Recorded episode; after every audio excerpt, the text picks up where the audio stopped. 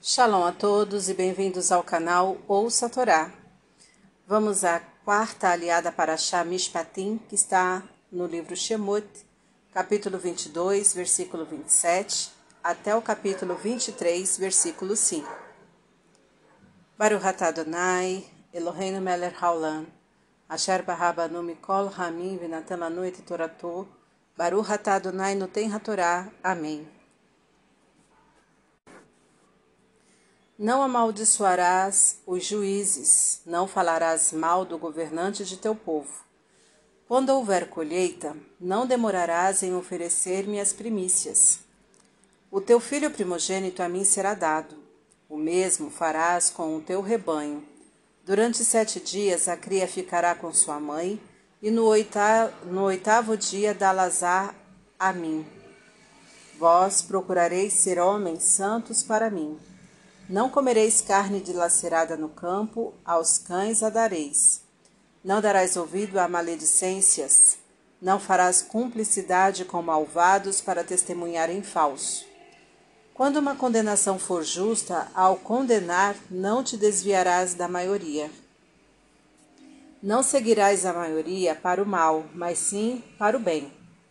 Não favorecerás o pobre em uma questão judicial só pelo fato de ser pobre se encontrares um boi ou jumento de teu inimigo que estiverem perdidos, devolvê-los-ás.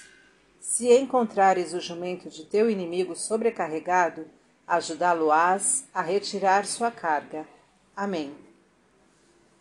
Baruch Adonai Eloheinu melech haolam, asher natan lanu torato toratemet, v'ra'eu lanatá betorrendo, Baruch Adonai noten hatorá. Amém. Vamos aos comentários. Os juízes representam Deus no tribunal, pois devem aplicar as suas leis. Se o fizerem bem, ao amaldiçoá-los, estaremos nos rebelando contra as leis divinas, o que é errado. O governante de um povo é predestinado por Deus. Enquanto não infringir as leis divinas, precisa do apoio popular para poder governar bem. Se a oposição política espalhar boatos maledicentes a seu respeito, mina-se o moral que ele deve ter diante dos seus governados, fazendo com que suas ordens sejam desrespeitadas. As divergências devem ser tratadas através de discussões diretas entre as partes, sendo que ao governante compete decidir sobre o que está feito, sobre o que será feito e ao povo obedecer. Não se deve protelar em dar a Deus aquilo que é dele, da mesma maneira que não queremos que ele demore em, a, em atender às nossas preces. O primogênito é o filho que ajuda a educar e tem ascendência sobre os demais. Dá-lo a Deus significa fazer com que a vida dele seja dedicada a servi-lo, seguindo todos os seus mandamentos. Assim, os demais irmãos irão com acompanhá-lo com comportamentos adequados. Do mesmo modo que o mundo só ficou pronto após sete dias, os animais e o homem levam sete dias para ficarem completos, isto é, para serem considerados aptos a se integrarem às respectivas comunidades. Do mesmo modo que Deus é considerado santo pelos homens, ele quer que nos aprimoremos a ponto de sermos considerados santos por Ele. Qualquer pessoa pode ser santa, basta cumprir à risca seus mandamentos. O, o animal dilacerado foi morto através de muito sofrimento, sem os rituais prescritos nas leis divinas, que compreendem a degola sem dor Devemos respeitar os animais e somente matá-los através de métodos que não lhe causem sofrimentos, conforme as prescrições divinas. O fato de ter sido dilacerada faz com que a carne não seja própria para o consumo humano, mas nada impede que alimentemos os animais que dela necessitam. Não devemos pensar somente no nosso benefício. Coisas que não nos servem podem servir aos outros, inclusive animais. Falar mal, falar mal de uma pessoa é considerado matá-la, pois provoca no interlocutor uma aversão infundada a respeito dela. a qual poderá matar importantes oportunidades de um relacionamento construtivo.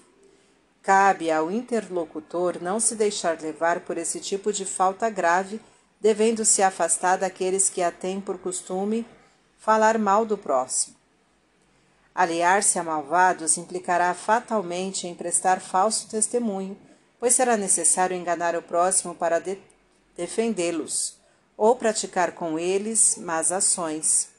Unir-se a malvados é enganar-se a si mesmo. Ao ser convocado como jurado, não se deve absorver um réu reconhecidamente culpado por dele ter dó.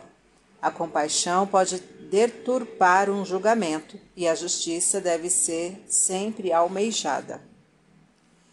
Este é o princípio da democracia, porém, não se deve dar ouvidos à maioria indiscriminadamente Cada pessoa tem condições de avaliar se a maioria está agindo corretamente, baseando-se nos mandamentos divinos.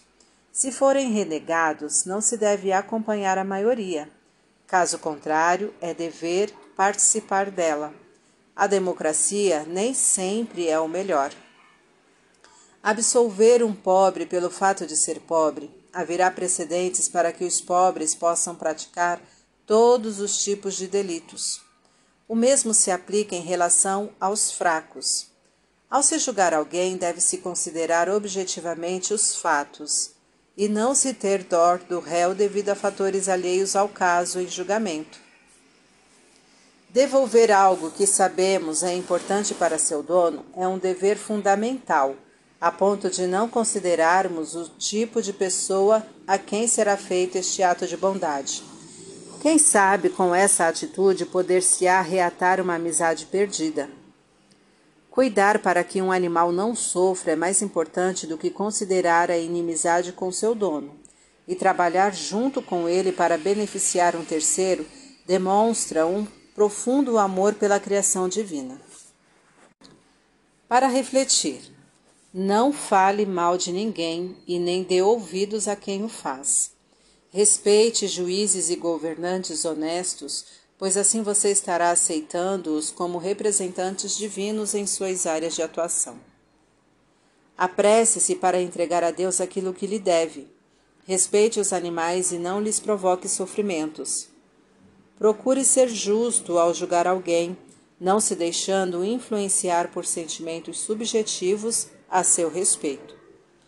Não se deixe levar por maiorias quando sabidamente não agem conforme as leis divinas. Não se afaste das decisões de maiorias quando sabidamente elas cumprem as leis divinas. Devolva ao dono tudo aquilo que você encontrar e souber a quem pertence. Para exercitar, você pode generalizar: ricos são maus e pobres são bons? Você conhece exemplos que contradizem tais afirmações? Se quiser, compartilhe conosco. Tá gostando do conteúdo do canal? Então curta, comenta, compartilha.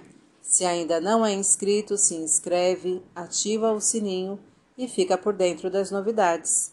Shalom a todos!